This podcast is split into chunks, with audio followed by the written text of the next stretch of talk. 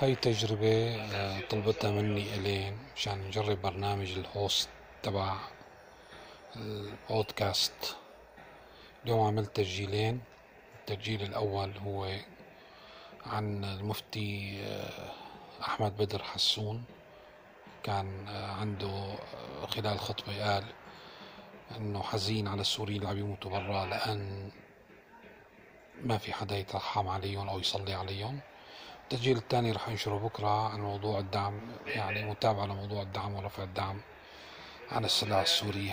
يعني هذا تسجيل تجربة مثل ما قلت. إلى اللقاء.